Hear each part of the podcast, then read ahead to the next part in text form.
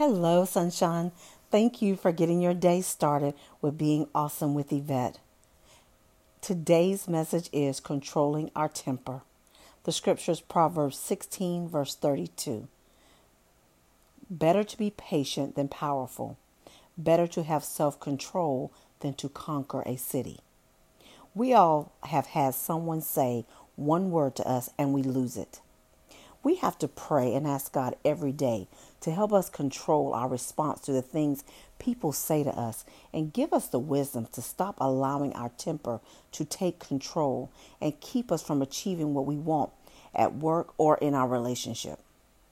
I really hope this message was uplifting and encouraging for you to want to change and do the will of God to become a stronger and better version of you please hit the like and subscribe button to be notified when I post the next message. Again, thank you for getting your day started with being awesome with Yvette. Have an awesome day.